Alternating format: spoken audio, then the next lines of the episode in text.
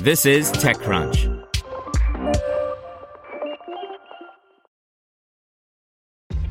This episode is brought to you by ShipStation. You know, some things take a lot of work, like sending little robots to far off distant planets. And just as that's challenging, so too is running a successful e commerce business, especially when there's so much to do. So I want to introduce you all to ShipStation. Now, I love using ShipStation because of its easy to use dashboard, which makes managing orders and printing labels a breeze and super smooth. Oh, and the customer service is just out of this world. It's exactly what you need to help grow your business. Sign up for your free 60-day trial at shipstation.com slash technews. That's shipstation.com slash tech news. You're listening to TechCrunch Startups. Today's story is brought to you by Deloitte, helping companies seize their moment. Deloitte's IPO execution services help companies prepare for their IPO. From planning through execution, Deloitte offers end-to-end support and a personalized approach. Deloitte.com slash US slash IPO dash COE.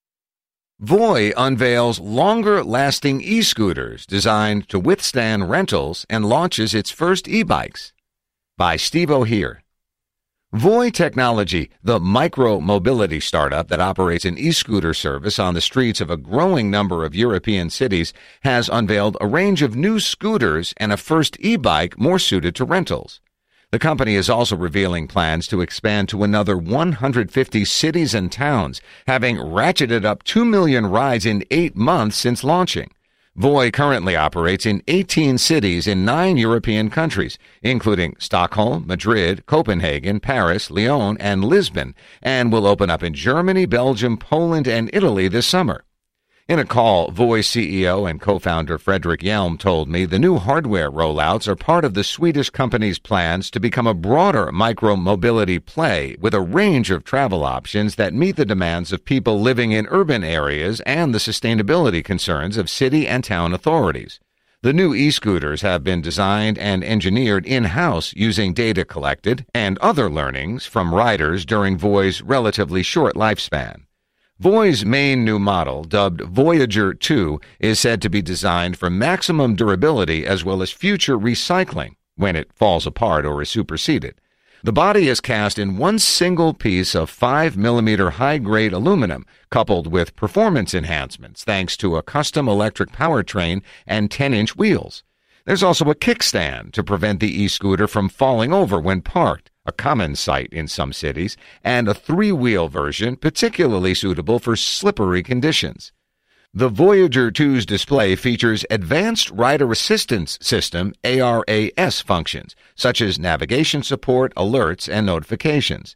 The idea, explained Hjelm, is to avoid riders having to juggle looking at their mobile phone or to continuously stop to navigate. The Internet of Things IoT telematics unit is integrated into the body of the scooter. Hjelm says the Voiager 2 is Voi's first scooter based on the Voi Modular Scooter Architecture, Voi MSA for short, which allows for easy service, repair, and upgrades. There's also a swappable battery to reduce scooter downtime, as well as to reduce the environmental impact and cost of charging scooters. Overall, the design isn't just intended to improve the e-scooter experience for consumers and city authorities, but should go some way to addressing concerns around the questionable unit economics of micro-mobility services. In a bid to launch at speed and test the market, companies have used off-the-shelf consumer-grade e-scooters that aren't durable enough to withstand the battering they receive through shared commercial use and being left outside in varied weather conditions. They're also not designed with rental logistics in mind, and even something as simple as a hot swappable battery can reduce the cost of running an e-scooter service as more scooters remain in motion, potentially increasing revenue per scooter. There's also a reduction in the cost of collecting dead batteries for recharging as they're decoupled from the scooter itself. A second model, the new Voiager 1, has been designed for the German market. This month, the German government will greenlight e-scooters for use on its roads. Hjelm thinks Germany will quickly become one of the world's biggest e-scooter markets, and its new rugged scooter features brakes and indicator lights that meet strict German regulations, which the Voi CEO believes are likely to be adopted elsewhere. Voi is also unveiling the Voi Bike and Voi Cargo.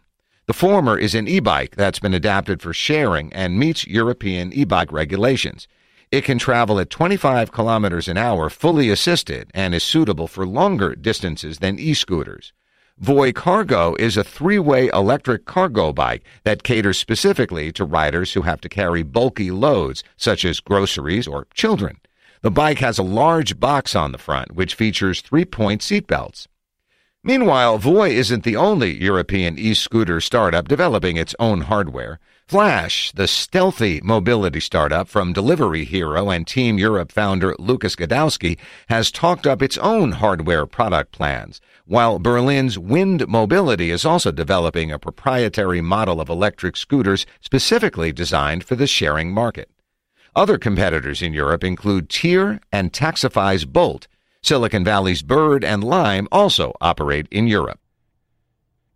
Want to learn how you can make smarter decisions with your money? Well, I've got the podcast for you. I'm Sean Pyles, and I host NerdWallet's Smart Money Podcast.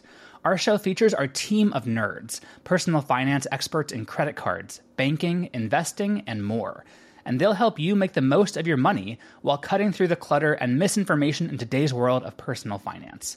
You'll get clarity on strategies to help you build your wealth, invest wisely, shop for financial products, and plan for major life events.